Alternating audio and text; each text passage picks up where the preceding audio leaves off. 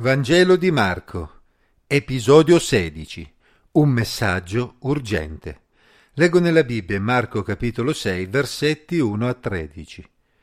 Poi partì di là e andò nel suo paese e i suoi discepoli lo seguirono. Venuto il sabato si mise a insegnare nella sinagoga.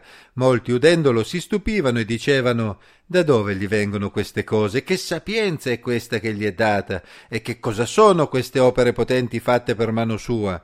Non è questo il falegname, il figlio di Maria, il fratello di Giacomo e di Iose, di Giuda e di Simone? Le sue sorelle non stanno qui da noi?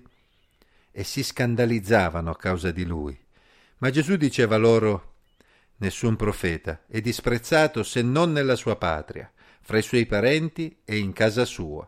E non vi poté fare alcuna opera potente ad eccezione di pochi malati a cui impose le mani e li guarì e si meravigliava della loro incredulità. E Gesù andava attorno per i villaggi circostanti, insegnando.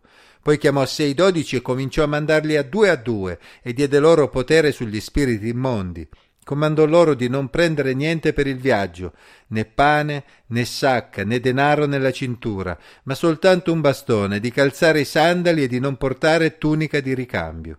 Diceva loro dovunque sarete entrati in una casa, trattenetevi lì finché non ve ne andiate da quel villaggio, e se in qualche luogo non vi ricevono né vi ascoltano, andando via, scotetevi la polvere dai piedi come testimonianza contro di loro e partiti predicavano alla gente di ravvedersi, scacciavano molti demoni, ungevano d'olio molti infermi e li guarivano. Nessun profeta è disprezzato se non nella sua patria, ancora oggi. Questa espressione di Gesù viene usata da coloro che vedono il proprio operato non apprezzato, da coloro che stanno più vicino, familiari, amici, concittadini. Gli abitanti di Nazareth conoscevano le origini umili di Gesù dal punto di vista umano e conoscevano tutta la sua famiglia. Dai Vangeli di Matteo e Luca sappiamo che Maria, la madre di Gesù, era rimasta incinta per l'opera dello Spirito Santo. Ma ovviamente tutti conoscevano Gesù come figlio di Giuseppe, Luca 3:23. Sapevano che suo padre era un falegname, o più probabilmente quello che oggi definiremmo carpentiere, e Gesù aveva evidentemente lavorato con il padre e portato avanti l'attività anche dopo la sua morte. Che Giuseppe fosse già morto lo deduciamo dal fatto che non si parla più di lui dal momento in cui Gesù comincia il suo ministero pubblico. Fino ad un certo punto della sua vita Gesù visse in un modo piuttosto comune in mezzo ai suoi contemporanei. Gli abitanti di Nazareth avevano sentito parlare delle opere potenti che Gesù aveva fatte e stavano ascoltando il suo modo di predicare nella sinagoga. Essi sapevano che Gesù non aveva fatto studi teologici approfonditi con un rabbino e si chiedevano da dove gli venisse questa sapienza. Ma come spesso accade, invece di riflettere su ciò che Gesù aveva fatto e sulla sapienza che comunque stava dimostrando, essi erano accecati dal pregiudizio invece di partire dall'evidenza e interrogarsi sul fatto che Gesù potesse davvero essere un concittadino speciale, essi sminuivano le sue opere e le sue parole basandosi su ciò che essi pensavano di sapere su di lui. Gesù, essendo il Messia, il re che essi stavano aspettando, parlava con autorità del regno di Dio che stava venendo in mezzo a loro, ma essi vedevano davanti a loro solo quello che conoscevano come il carpentiere di Nazareth e non prendevano sul serio le sue parole. Probabilmente i suoi concittadini lo avevano sfidato a compiere opere potenti in mezzo a loro, come aveva fatto altrove, con un atteggiamento di scherno e incredulità. Gesù non era un buffone o un uomo di spettacolo e certamente non faceva miracoli per soddisfare la curiosità di chi lo sfidava con scetticismo. Come accadde in altre occasioni, si vede a Marco 8, versetti 11-12, Gesù negò un segno quando questo venne richiesto con incredulità. Così a Nazareth, di fronte al rifiuto dei suoi concittadini, non operò come aveva fatto altrove. Guarì privatamente alcune persone, ma in pubblico non fece alcuna opera potente. Gesù non voleva perdere il suo tempo con chi lo rifiutava con incredulità. Così continuò a predicare nei villaggi circostanti. Egli sapeva che il rifiuto ricevuto a Nazareth non sarebbe stato un caso isolato, infatti sapeva bene che il Messia sarebbe stato rifiutato da molti in Israele e nel giro di poco tempo egli sarebbe morto a Gerusalemme, proprio lì dove avrebbe dovuto regnare. C'era quindi una grande urgenza di predicare il regno di Dio altrove e per accelerare l'espansione del messaggio Gesù mandò a due a due i dodici che aveva scelto.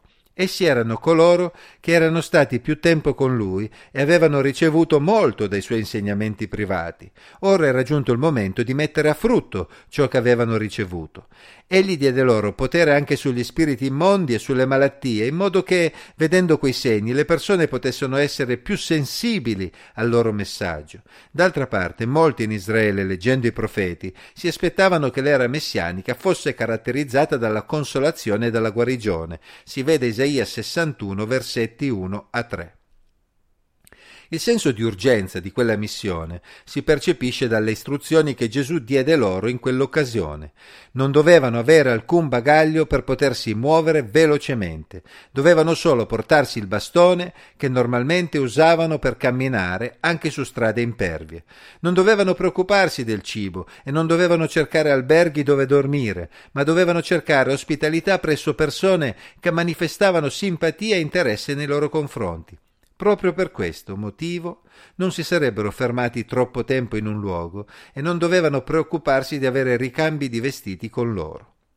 Ma Gesù li mise in guardia, non tutti avrebbero ascoltato il loro messaggio. Essi erano araldi del re, inviati per annunciare con urgenza l'arrivo del re, l'instaurazione del regno di Dio e l'annientamento del regno delle tenebre, simbolizzato proprio dagli spiriti immondi che venivano cacciati. Ma così come il re era stato rifiutato addirittura dai suoi stessi concittadini, anche essi dovevano essere pronti a ricevere il rifiuto nei paesi dove si fossero recati. E in quel caso non avrebbero dovuto perdere tempo, ma con il gesto simbolico di scuotersi la polvere dai piedi dovevano congedarsi. Essi stavano dando un'opportunità ai loro interlocutori, ma se questi ultimi non avessero voluto avvalersene, essi avrebbero proseguito altrove perché c'erano altre persone che avevano urgente bisogno di ascoltare il loro messaggio.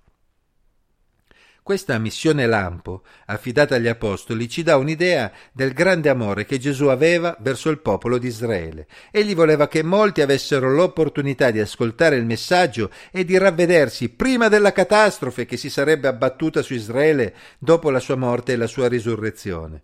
Purtroppo molti non colsero questa opportunità e rifiutando Gesù continuarono a confidare nella politica dei propri capi che li portò alla rovina, fino alla completa disfatta con la distruzione di Gerusalemme nel 70 d.C. ad opera di Tito. Anche se oggi il contesto in cui viviamo è diverso, come cristiani abbiamo un messaggio urgente per il mondo che ci circonda. Dobbiamo parlare del regno di Dio, della salvezza che solo Gesù Cristo può portare in un mondo che va incontro alla sua rovina. Anche oggi potremmo sperimentare il rifiuto proprio da parte delle persone che ci stanno più vicine, ma non scoraggiamoci perché prima o poi il Signore metterà sulla nostra strada qualcuno che riceverà con gioia il nostro messaggio.